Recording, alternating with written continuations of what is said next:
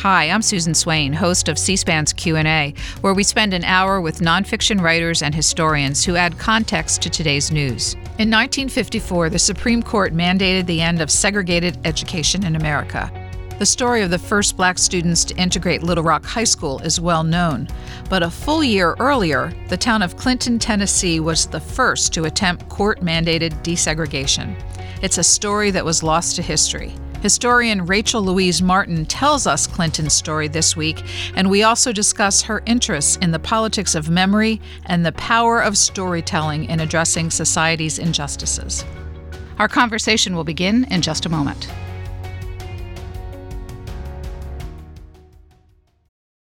Your brain needs support, and new OLLY Brainy Chews are a delightful way to take care of your cognitive health. Made with scientifically backed ingredients like Thai ginger, L-theanine, and caffeine, Brainy Chews support healthy brain function and help you find your focus, stay chill, or get energized. Be kind to your mind and get these nootropic chews at olly.com. That's O L L Y.com. These statements have not been evaluated by the Food and Drug Administration. This product is not intended to diagnose, treat, cure, or prevent any disease. Rachel Louise Martin, the story that you tell in your new book, A Most Tolerant Little Town, centers around Clinton, Tennessee in the 1950s. Where is Clinton and describe what it was like in the 1950s? Clinton is right on the edge of the mountains that make up Appalachia. So it is about an hour north of Knoxville, and it is right on the gateway to coal mining country up in Tennessee. And if you and I were there in the 1950s, what kind of a community would we find? It was an it was actually an interesting place back in the 50s. It was very it was very mixed up about itself. So on the one hand, it was a small rural southern Appalachian town full of coal miners and farmers and local business people but it was also seven miles from Oak Ridge, which was a secret city built as part of the Manhattan Project that built the first atom bombs. And it was also about seven miles from Norris Dam, which was the first Tennessee Valley Authority project. So while it was up in the mountains and isolated and rural and small, it was also very connected. In 1956, it was a sort of place that both presidential candidates felt like they had to go and campaign, even though there were only a couple thousand people there. So, the story about Clinton you tell is of the first school under federally mandated desegregation. Uh, how did it come to your attention? Because, as you point out, we all know about Little Rock, but not so much about Clinton, Tennessee. Uh, it started out as a work assignment after I finished my MA, I took a year off before finishing the rest of my graduate degree. And I worked as an oral historian for the Center for Historic Preservation at Middle Tennessee State. And there I was sent into lots of different tiny southern towns.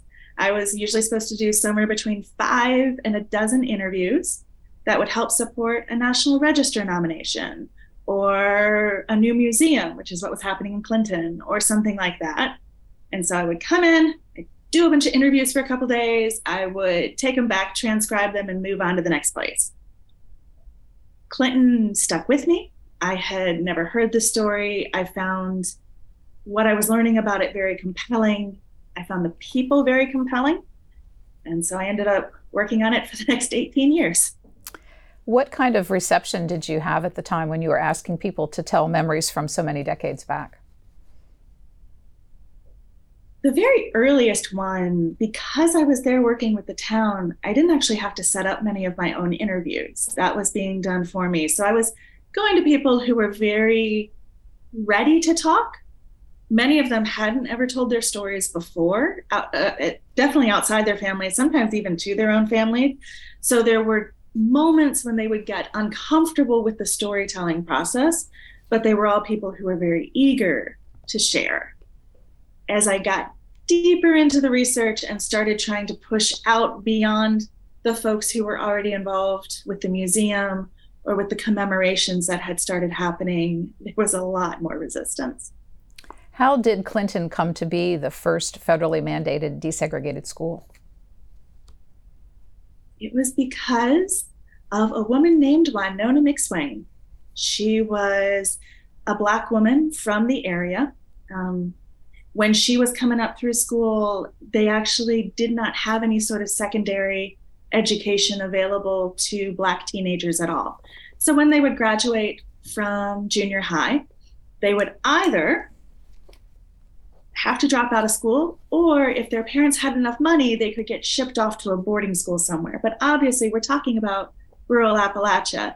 There weren't many parents who had that sort of income available to them. And so her education ended when she was about 13, and she had always wanted more. She had loved learning, and she really believed that learning was essential. So when her own kids were born, she had a number of them, um, she began working toward improving education in Anderson County, which is where Clinton is based. And she had a lot of different ways that she went about this. Um, at one point, she actually convinced the county to pay for her kids to get sent away to school, to boarding schools. Her sons usually went to Nashville and lived with her sister in Nashville and went to a school in Nashville. Her daughters were sent off to a Methodist boarding school up in the mountains. Um, but by 1950, the county had decided they weren't going to pay for that anymore. And so Winona McSwain was told her kids were going to have to go to a failing Black school a county away. And she said, absolutely not. That is an inherently unequal education. Clinton High School is one of the top rated high schools in the state. You're not going to send my kids off to a terrible high school when they have an amazing high school just down the way. So she, along with, and her children who were of high school age, along with some other kids of high school age in the town and their parents, marched into the principal's office one day in 1956 or 1950, excuse me, and attempted to register for classes. The principal said, absolutely not. They went to the superintendent of schools. He said, absolutely not. And so they sued the county. And that became the case that in 1956 forced desegregation. What should we know about the federal judge who issued the ruling in their case? Oh. Robert Taylor was a fascinating guy. Um, he had a deep, deep roots in Tennessee politics. Um, his dad and his uncle had both been governor and um, had actually competed against each other for various political posts over the years. And there are all sorts of stories about that. Um, and he was someone who really tried to use his position to better life for people in his district as a federal judge. At the same time, he was absolutely a segregationist. And so after the ruling is placed in Brown versus Board of Education, and he's told that desegregation is now the law of the land, that separate is inherently unequal, he's he's left with quite a conundrum on his hands. And he becomes one of the first of the local citizens to say, I may not agree with desegregation, but I will follow the law. Uh, I call them the law and order segregationists. And so he ends up mandating school desegregation, even though he doesn't believe in it, because it is federal law. Um, and he ends up having to enforce it. He's his, he's tested multiple times. There are many times he could have walked away and really decided not to pursue the implementation of his court order, and instead he sticks to, he sticks with it. Um, he makes it all the way through. How much time was there between him issuing the order and the start of the, seg- the desegregated school year? He issues the order in January of 56, and the school year starts at the end of August. So not much time. How did the how did how did Clinton's population and the school board and school react to the judge's order with so little time to prepare? No, well, there there are very different reactions. I think a lot of people in town, both black and white, really never believed it would happen. And some of the students who end up desegregating the school actually went back to their high school and bought tickets to their senior prom because they assumed they would still be going to their black high school. That there's no way they would end up in a white high school the next semester. Um, there are uh, the school board just refused to deal with it at all. They did not meet with the principal to discuss the implementation of the court order until almost the end of the first semester of school. So they just they did many things to try to stop it from happening um, through basic inertia, but they they did not accept that it was happening for a long time. Um, but then you have someone like the principal, Principal DJ Brittain Jr. He was another person who none of the white people in town ever at this point said they believed in desegregation. He openly said, I am a segregationist. Nevertheless, this is the law of the land. And as a principal, I am responsible for giving all of my students the best education possible. And so, beginning that spring semester before desegregation, he started planning for it. He met with teachers. He found a teacher who would act as the Black students' unofficial guidance counselor. And so she began meeting with them about what classes to take. Um, they were given exactly the same entrance exams that any other teenager coming in, matriculating into Clinton High School would have received. And based on those scores, several of them were put into the college preparatory track. Um, so he he really tried to treat them fairly at the same time saying, I do not want you here. Um, and he also said, I am legally mandated to desegregate academically, socially, nothing is going to change. Black students are not allowed at any of the social events. They cannot participate in plays. They cannot join any sports teams. So he really drew a lot of lines around how far desegregation would actually go. I read in your book that, that segregated schools was actually part of Tennessee's constitution at that time. Yes, there is a set of white adults in Clinton who actually sue, arguing the school should be stripped of all state funding because they have desegregated. And legally, it wasn't a I mean, obviously, morally, it was a terrible argument, but legally, it wasn't a terrible argument. Um, that is what the state law said. But in this case, federal law superseded it. Yes.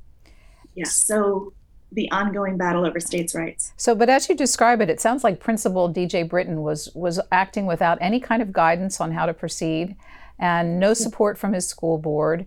Uh, yes. So, where do you think he understood how to make this work? Uh, even if he was opposed to it, he wanted to make it work. How do you think he uh, operated in those months planning the the opening day? you it, that is a question that has really fascinated me. And I wish I could read his notes from that era. He ordered his family to burn all of his papers from that that season of his life after his death. Um, so I'm going to have to go off a supposition. First, he was a very methodical man and someone who understood people quite well and understood teenagers remarkably well. Um, he had he had great instincts as to how to interact with and handle people in a moment of difficulty and knew how to diffuse situations very effectively. And so I think a lot of it for him was just years of teaching and experience um, he came from a long line of educators as well. His dad was principal at another nearby high school. One of his uncles was a school superintendent. His mom was a teacher. His wife was a teacher. So I imagine he also turned to them and said, What would you do here? How would you handle this? And then he was he was a consensus builder. He spent a lot of time meeting with parents and meeting both black and white. He also met with students and he he spent a lot of time in faculty meetings getting everybody at least to the point of saying we will obey the law um, he recruited the football team even though many of them didn't want to do it um, so he he really worked within his sphere of influence at trying to build the best solution he could um, it it ended up getting out of his control, but I really think that he did everything within within his ability. Opening day, uh, opening day of school in Clinton was August. Mon- it's a Monday, August twenty seventh, nineteen fifty six. Can you? I wanted to get their names on the record. Can you list all of the students who were uh, the black students who were enrolled on that first day? I absolutely can, but because we're doing this on television, I'm going to panic and worry that I'm about to miss somebody. So I'm going to pull my book. Absolutely. and do a cheat sheet.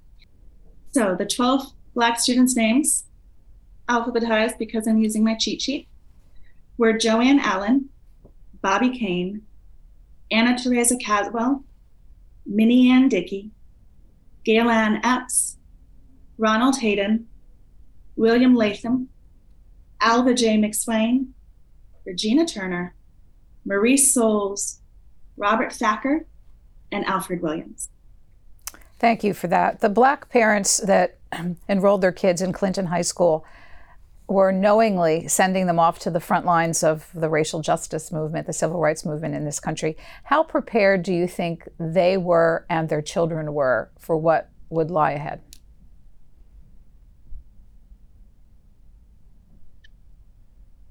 You know, on the one hand,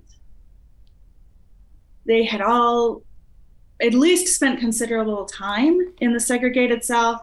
Many of them had lived in the South all of their lives. Many of them had lived in Clinton and Anderson County all of their lives. And so they really knew how deep this commitment to white supremacy went within their world. At the same time, nobody had done this before. And so they were they were going without any real guidance um, the closest anybody had come was at nearby Oak Ridge, where they had been forced to desegregate their schools a year earlier because they were a military base. But because they were a military base, that was done under federal protection. It was done, I mean, all, everybody living on base was dependent upon the federal government for their housing. No one owned their own homes at this point. They were dependent on the federal government for food and for their incomes, for everything else. So they had seen Oak Ridge successfully desegregate. And that, I think, gave them some hope that they would have a similar experience.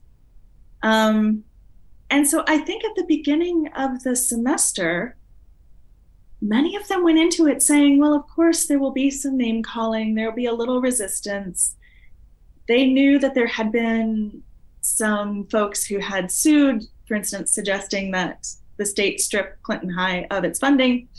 Um, they knew there had been a petition that had been circulated among adults around, white adults around Clinton, um, where hundreds of them had signed pledging their resistance to desegregation.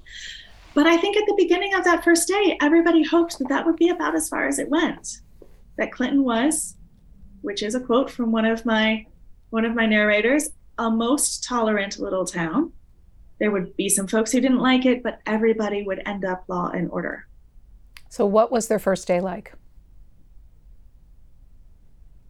For many of them, it was very hopeful in the beginning there were somewhere around 50 to 75 protesters outside. Um, but they stayed on their side of the street. The Black children were able to walk into school pretty much unmolested. Um, the first day, one of the Black girls was actually elected as the vice president of her homeroom. Her name is Jo Ann Allen Boyce. Um, I have to give her her own little plug. She has a book out for middle grade, and it's fantastic if you have a kid who is looking to learn more about desegregation. Um, but she was elected vice president of her homeroom. Other kids, the teachers do the typical first day of school thing like tell us your name and tell us what you like to do, all of those introductory questions you ask a new student. Um, at the end of the day, a couple of the boys even tell a reporter things here are going so well, they might let us try out for basketball next semester. Um, Principal Brittain is going to see that this is successful. Unfortunately, by the end of the day, all of that had fallen apart. Um, after school lets out, a black woman who's walking by is pushed down, her glasses get broken, another woman has a bottle thrown at her. Um, some kids try to rough up a black teenager who has nothing to do with the desegregation. Um, and then that night, white segregationist protesters take over the courthouse square and host the first of a series of nightly rallies getting everybody all riled up about desegregation and what's happening.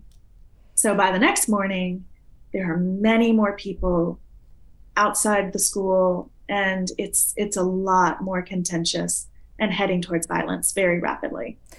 You mentioned talking to a reporter. How had this already come to the attention of the national media by day one? day one, they're doing basic stringer AP sorts of reports, picking up stuff from local media. Um, so it's primarily folks who live or, or, who live nearby who are getting their own reporters in there. So the Knoxville paper is there, the Clinton paper is there, the Oak Ridger is there. Um, that changes fast, but on that, that on that first day, it's pretty low key it eventually comes to the attention of the uh, very well known CBS reporter Edward R. Murrow. And he, yes. he uh, created a, a, an hour long program about Clinton. And we have uh, several clips that show the principles so our audience can see and hear some of the people involved in this. But do you want to tell me a little bit about Edward R. Murrow's program and uh, and it comes later in the story, but the fact that he was interested enough to send a whole CBS News crew down uh, and what the addition of the national media on that town did to the people of the town. Yeah, Edward Murrow is one of the last of the journalists to come to town. Actually, um, by really Thursday of that week, there are reporters in town. There are multiple photographers from Life magazine, just everywhere. And they created an incredibly rich trove of photographs of life in Clinton. Um, the New York Times has uh, one of their big reporters um, is John Popham is in town. Um, there are folks from Paris and London, all uh, literally around the world covering the Clinton story. Um, when Murrow comes to town, he does bring his entire documentary team with him to record what has happened. And there are a lot of there are a lot of people in town, especially the law and order segregationist folks, who say that the reporters are making everything worse, that they're turning it into a circus, that they are spreading the word and causing more outsiders to come in to protest this. Um, there, there are some that really blame a lot of the violence on the reporters even being there. And some of the officials who start trying to get control of the world also say the same thing about the reporters. Um, many of the black residents in Clinton feel differently. And it's uh, it's exactly what we see today. So much violence, especially racial violence, can be ignored or denied or blamed on the community being attacked until you have a camera rolling.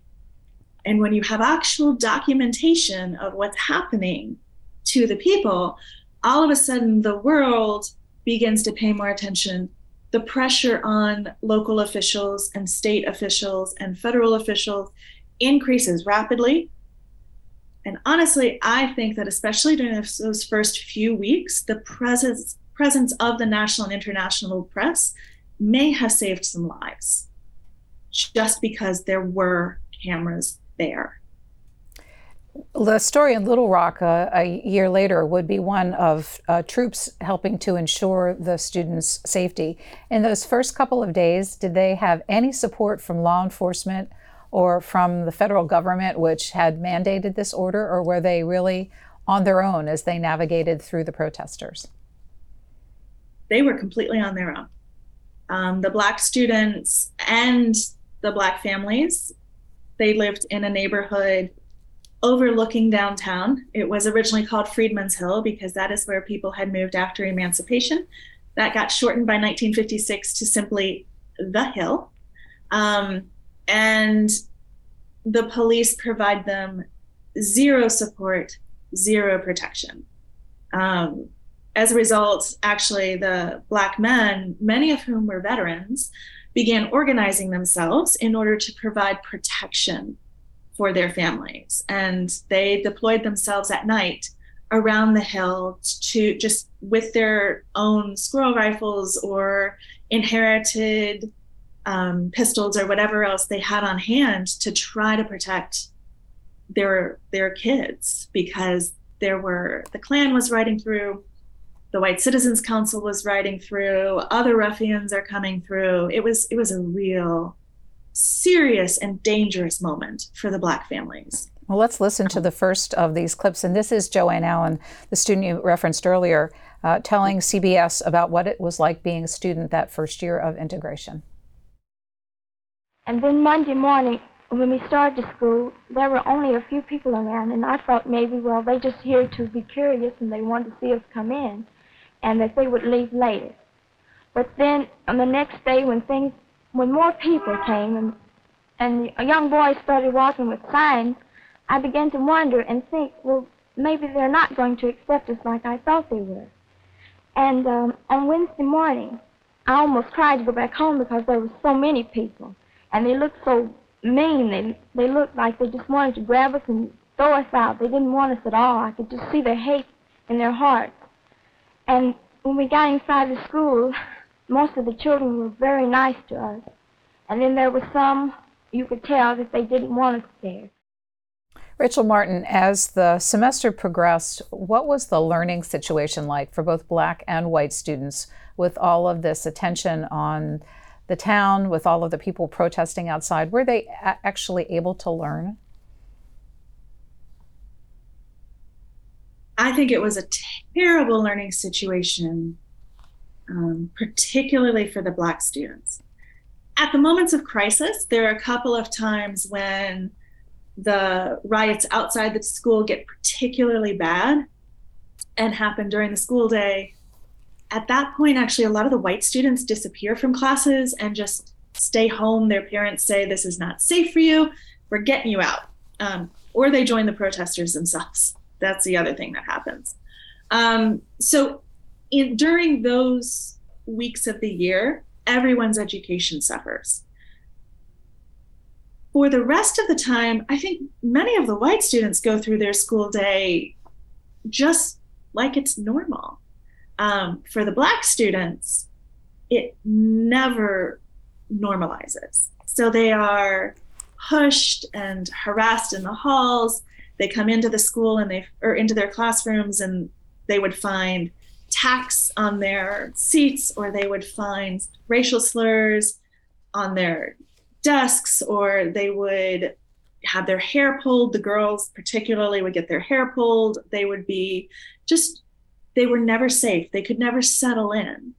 Um, and that level of vigilance, that level of fear, changes the way our brains function and actually makes it much harder for kids to absorb new knowledge, to make those new neural pathways that you need to be making as you're trying to pick up algebra or physics or French or whatever your class is, um, it, it really stymies your learning.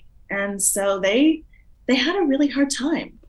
Um, yeah, they had a really hard time. Let's hear the perspective of Principal DJ Brittain, also in the same CBS documentary. For myself, the first uh, day and night, my telephone rang incessantly. I, I guess my life was uh, threatened 10 or 12 times by anonymous telephone callers who would all hang it up. I have uh, since had my phone number changed four times uh, to keep from uh, getting these annoying calls. Uh, I received letters, many through the mail. Uh, I, I, received two today, uh, one of which was an unsigned letter, of course, which said that they felt that uh, I was a low down person and used other vile names and felt that uh, someone should throw acid in my face or in the face of someone in my family and uh, that I wasn't fit to live. When you hear him describe that, what's your reaction? I there are a few people from this story who haunt me, um, who really broke my heart as I learned about them, and Principal Brittain is one of them.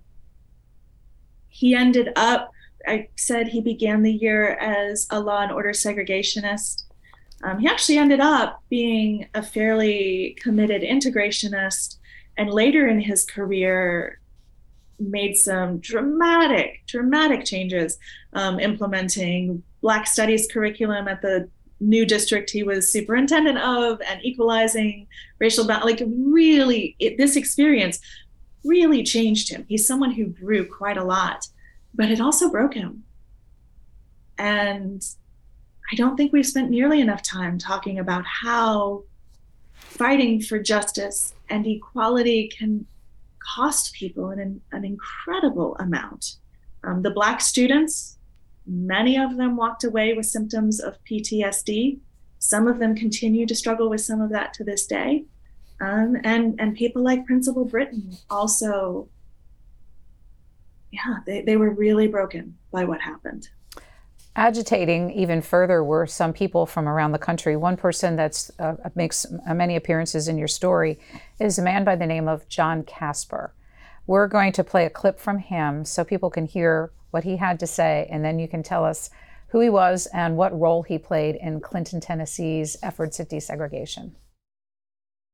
I say integration can be reversed, it can be stopped anywhere, provided an attack is made at every single level that meetings of the county court are attended, that the constant self-same demands are made, that people, people keep hitting the judge who made the original ruling, that pressure, tremendous pressure, is brought to bear on that school principal, on the school board, on the local newspaper, or whoever it is that happens to be responsible.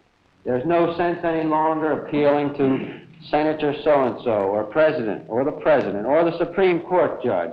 It has got to be a pressure down here which is more or less like a lit stick of dynamite, and you throw it in their lap and let them catch it, and then they can do what they want with it. Rachel Martin, who was John Kasper, and what did he do in Clinton that that changed the situation? Uh, John Kasper was quite a character. Um, he was originally from New Jersey and educated at Columbia. And then while he was at Columbia, he fell under the influence of the fascist poet Ezra Pound, who was actually in jail for having supported Hitler and Mussolini. Pound and Kasper exchanged multiple letters. They averaged about one letter a week, from what I can calculate, over the next decade. And so Kasper adopted a lot of Pound's philosophies around racial equality. Um, he became, became a virulent anti Semite, partially because of Ezra Pound. Um, yeah, he was he was basically a neo-Nazi. He ended up learning about Clinton, and the Saturday before school desegregation happened, he rode the bus into the middle of town he had a pocket full of dimes and he started calling people. He walked around some of the white neighborhoods and tried to meet people. The local officials hear about him and say, "Oh, this this guy cannot be allowed to continue this work." So they actually arrested him on Sunday for disturbing the peace, and um, I believe at that point also attempting to foment a riot, but I'm not positive. Um, and he was kept in jail until Thursday of the first week of school. Now, he would tell you, if he was still alive, he would he would claim, and many of the law and order segregationists in town would also have said that everything, all the violence that happened after that was because John Kasper came to town, that it was his fault. Um, as I dug deeper into this story, the evidence really did not bear that out. Uh, he was one of several national segregationists who attempted to use Clinton to build their own reputation, their own name, their ability to lead the growing white supremacist movement that was happening across the country. So he definitely talks about having been a leader in Clinton. But he was an Ivy League educated Yankee who was in town for less than 24 hours before school started. Um, he was not trusted by the local white supremacists. He was not offered leadership of their organization. In fact, I always get the names backwards, but one group founds the Anderson County White Citizens Council, and then I believe it's John Kasper founds the White Citizens Council of Anderson County, and they are rival organizations. And they ban him from all of their meetings. He only has a couple he only has about a dozen people in his organization, and there are hundreds in the locally run organization. The local Klavern also bans him from their meetings, and by December, everybody is so sick of him that somebody actually bombs his headquarters to let him know you have to get out of town if you don't leave here. Next time, you know, it's your life. Uh, so he is blamed for a lot of the violence, uh, but it was very much a homegrown movement from everything I can tell. He made sorry, uh, sorry for interrupting. He made reference to the stick of dynamite, and in fact, throughout your story, there is one bombing after another during that first year of Clinton High School. So much dynamite in that town. Why? Why was that? There's so much dynamite in that town. It's coal mining country. About a quarter of the men in the county were at one point or another employed in the mines. So everybody has, and plus it's a rural county. You need to blow up tree trunks and get rid of stumps, and it's just explosives are very common. Um, and anytime there had been any sort of labor protests in the town, there had always been the threat of dynamite being used. And with the desegregation conflict, dynamite actually is used. Um, but it's such a common thing that at, at first uh, the first explosion is actually done with blasting powder not dynamite. And the sheriff says oh that wasn't real. If if they wanted to do damage they would have. And so the first the first explosion is just kind of explained away or laughed at because everybody knows blasting powder doesn't do anything. It's it's a very different world your your book provides a, a, real detailed look at the fall semester of the students and long series of protests, harassments, arrests, violence. Uh, I want to fast forward to Election Day and introduce mm-hmm. another person into the mix, Reverend Paul Turner. We do have a clip from him, but you want to tell me about Reverend Turner's involvement in Clinton High School's first year of desegregation? Yeah, Paul Turner came from West Tennessee, so he was not a local. Um, he was a Southern Baptist pastor who had been raised within the segregated South, raised to be a good white supremacist like everyone else around him. Um, when he went off to seminary, he his main advisor was a man named Olin Binkley, who was a white man who really believed that the Bible preached racial equality, and he used his position in this southern Southern Baptist Seminary to try to encourage his students to embrace that belief as well. Um, Paul Turner doesn't, but he explores the theological backings behind this argument. When he came to Clinton, he took over the First Baptist Church. It had already been the largest Baptist church in town, but then Paul Turner was young, he was charismatic, he began drawing in all sorts of additional people who left their smaller churches to join his, and it became a powerhouse. He was the leader of the local temperance movement. Politically, he was very engaged and active. And he, by the time desegregation begins, had quite a bit of sway within the town he's another one. He never at the in the beginning said integration is right. He did say we must be Christians first and segregationists second. He attempted to encourage his parishioners away from violence. He did not succeed, um, but he really he really wrestled with these questions as the school year wore on. Here is uh, Paul Turner again in the CBS See It Now 1957 documentary on Clinton, Tennessee. One of the uh, Citizens Council members had stationed himself with about three other men on a corner. As I made my way to that corner, they jumped me. One man successfully held my arms down and allowed the number one uh, man of their gang to uh, land a pretty good blow upon my nose. It was at that time also that I realized I had to defend myself in some way, and so I took off after the man who had slugged me, pinned him against a car, and immediately about uh, eight to ten people were on our backs. Rachel Martin, did the beating of Reverend Turner work for the segregationists? No, no, it backfired. So the the backstory to that story, um, at the end of November, the black students had actually stopped going to school to protest the amount of violence that they were facing, and Paul Turner volunteered to walk them into the school building, which is what led to him being beaten up. Um, it was the same day as the local election, and the Anderson County White Citizens Council, as well as the Tennessee White Youth, had endorsed a slate of white supremacist candidates.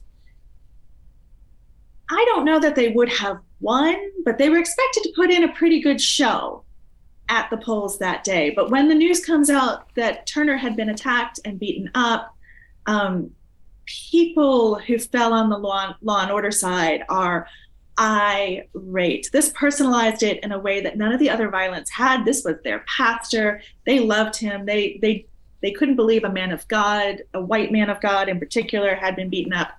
And so they lined up to vote for anybody except for the white supremacist candidates. And there are stories of people coming home from college up in Philadelphia to vote.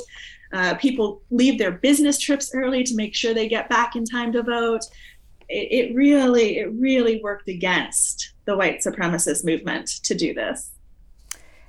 By the time the new school year uh, began, the second semester, uh, sorry, the second semester of the first school year, mm-hmm. uh, how many of the 12 were still left in high school? About half of them had left by the time the January rolls around. Um, we had heard from Jo Ann Allen, Jo Ann Allen Boyce now. Um, her family had actually evacuated to California because of all of the violence that she had faced. Her father had also been a target of some violence because of the stand they were taking. Several of the boys had decided they didn't want to put up with this anymore um, and they dropped out of school and decided to go elsewhere. So the numbers by the beginning of the spring semester were much lower than they had been. The focus in the second semester for many of the protesters and white supremacists was one student, Bobby Cain. Why was he of particular interest? Bobby Cain was one of two Black seniors at Clinton High School that year. And there was a real feeling that it was one thing, you know, if a freshman or a sophomore made it through a year of school, you didn't want that to happen, but you could still force them out of school or force, you know, their parents, many of the Black students' parents lost jobs. You could force them out of town that way. And then, as long who would, they weren't included in the school yearbook. So you could kind of pretend it had never happened. If someone graduated from Clinton High and got a Clinton High diploma. However, the feeling was the school at that point was permanently desegregated. You could never deny, you couldn't pretend it was over. And so the other Black senior was a kid named Alfred Williams. He was much older. He'd really struggled academically. And early in the second semester, the Tennessee White Youth actually drive him out of school. They provoke a fight he was already struggling with his classes. Um, the violence had kept him from being able to do well in his classes, and so he gets expelled from the school. That left only Bobby Cain as this as this kind of existential threat. Um, and so they he was he was the focus for the rest of that school year as they tried to make sure he could never get that diploma. One week prior to graduation, describe the size of the local Klan rally that took place in. It it was massive, and it sounds haunting as well. There were um, there was a white teacher, Margaret Anderson, who lived nowhere near where the rally took place, but said she could see the reflections of the flames from the fires in the night sky that night. There were it was it was huge. People around the town could hear the shouts, um, could hear the chanting. So, and it was it was part of what had been basically nine months of similar campaigning and violence. And so it was a real demonstration for people who lived in Clinton that nothing had changed. They were as vulnerable as they ever had been. They were no closer to winning this fight than when they had started in August. Um, that the white supremacists had not given in, they hadn't resigned themselves. It, wasn't going to get better anytime soon. So, was Bobby Cain able to graduate? He was. And he even was able to walk across the stage. So, I, I think that should have been a very special moment for him. That should have been a moment of real triumph. Unfortunately, after he graduated, when he was taking off his graduation robes and attempting to, you know, kind of finish out his day, he was attacked again. And um, yeah, he wasn't even allowed to have that moment.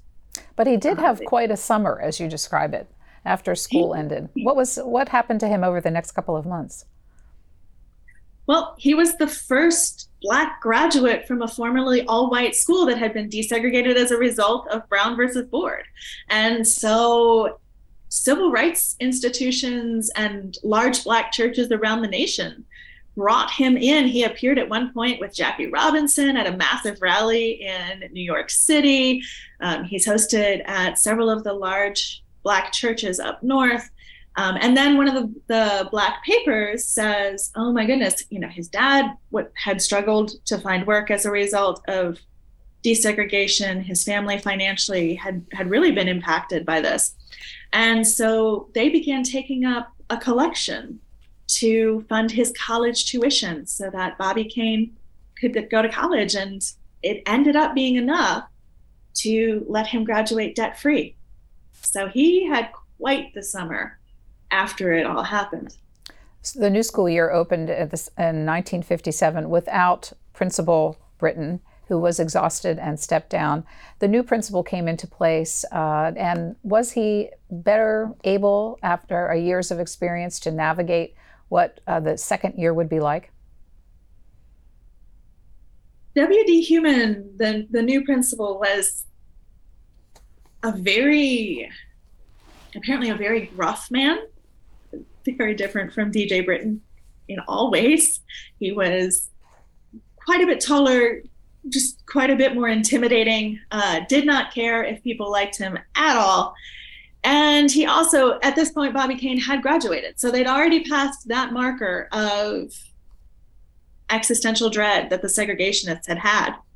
Um, so, in some ways, I think that next school year was much more peaceful. There were not there were not the protesters out in the streets. Um, there had been a big federal case that Robert, Robert Taylor had overseen over the summer, where many of them had been convicted on federal charges as a result of their actions. So it, he, he inherited a different situation. Inside the school, though, it was still very hard for the Black students. Um, they still were extremely isolated. They did not have friends among their white classmates. And in many classes, it was only one Black teenager in a sea of white kids. And so they were also still targets of the same sort of harassment, the insults, the threats of violence, or actual violence happening. Um, so it was better, but much remained exactly the same. And it only lasted until Sunday, October 5th. What happened on that day? Yeah, that was actually the next school year, which for oh, me is one of the fascinating questions Yeah, it was basically the third year, October 5th, 1958. Um, unknown, well, theoretically unknown. I've heard multiple people in Clinton say they know exactly who it was, but anyway, theoretically unknown.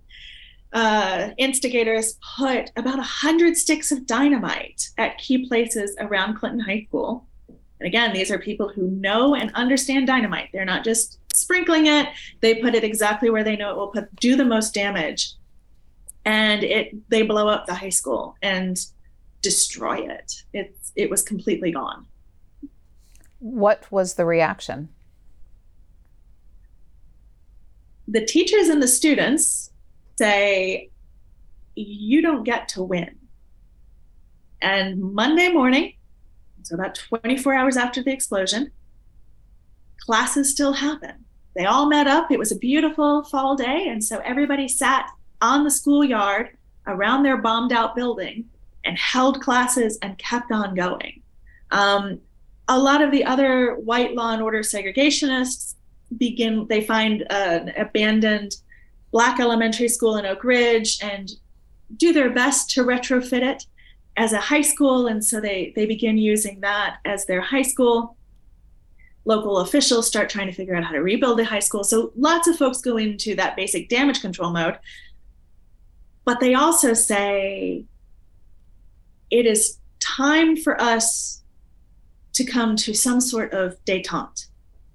I don't think you can say that they found peace, but they chose silence. And everyone basically quit talking about what had happened in 56 and 57 and said in order for us to coexist we just we just have to stop and so at that point many people really just quit talking about the issues in the town about the violence that had separated them about any of these other larger situations that the desegregation had brought to light we have about seven minutes left. Uh, after the bombing of the school, two national figures became involved in Clinton to help them move forward.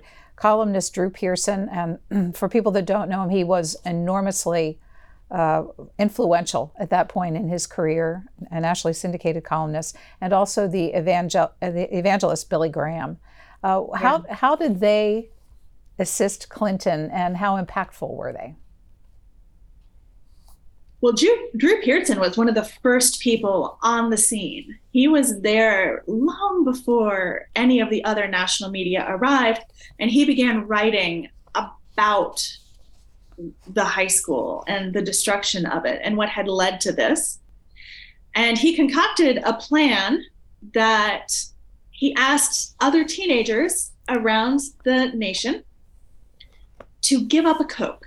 At that point, a Coke cost a nickel and a brick to rebuild Clinton High School cost a nickel. And so he asked kids to skip a Coke for that day and send their nickel to Clinton High School.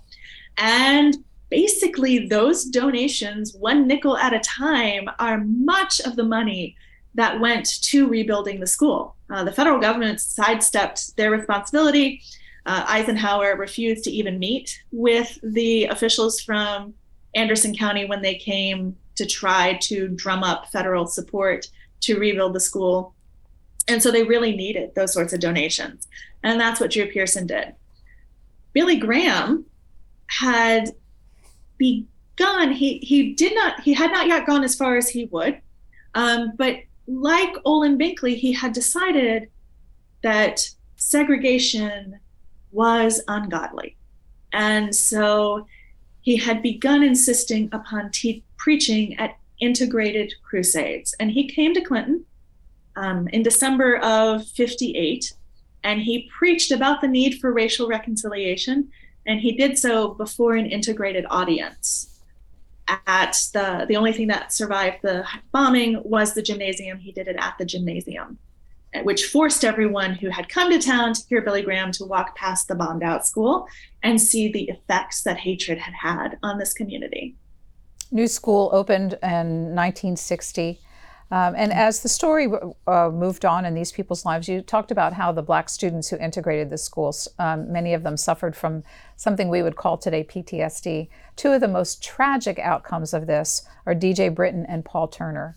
How, how did, we'll tell the story of what happened to both of them. Both of them tried to move on with their lives. DJ Brittain earned a doctoral degree in education and became a superintendent of a school district in New Jersey, where he implemented um, measures working toward racial equality. Paul Turner ended up first taking a church in Nashville, which had just survived its own desegregation crisis, and he tried to work with them.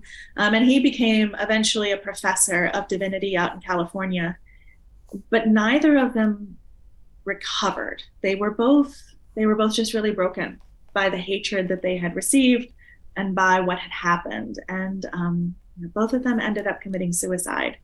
And their families all said that it was a result of what had happened to these two men in 56.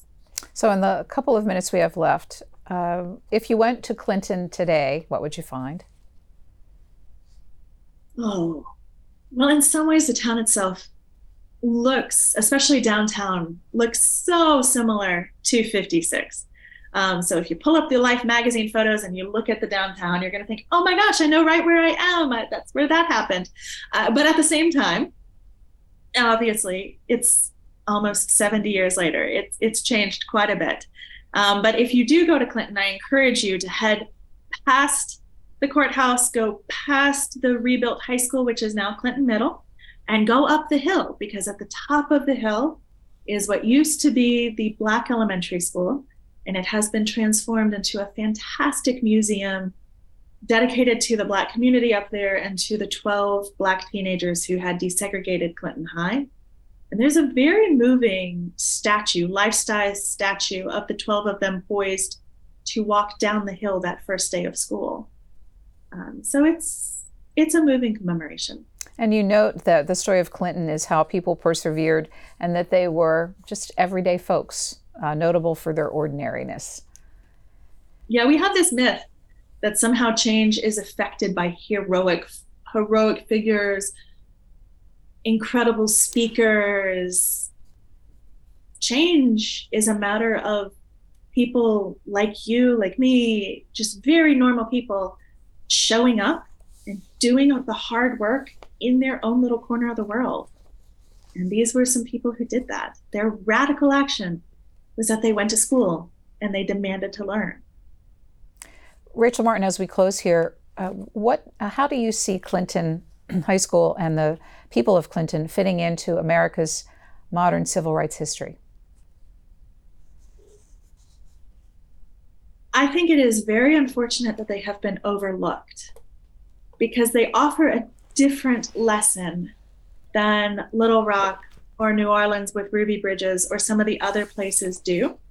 Um, Clinton High School is a story of students and teachers and parents, both white and black, finding their way through and persevering.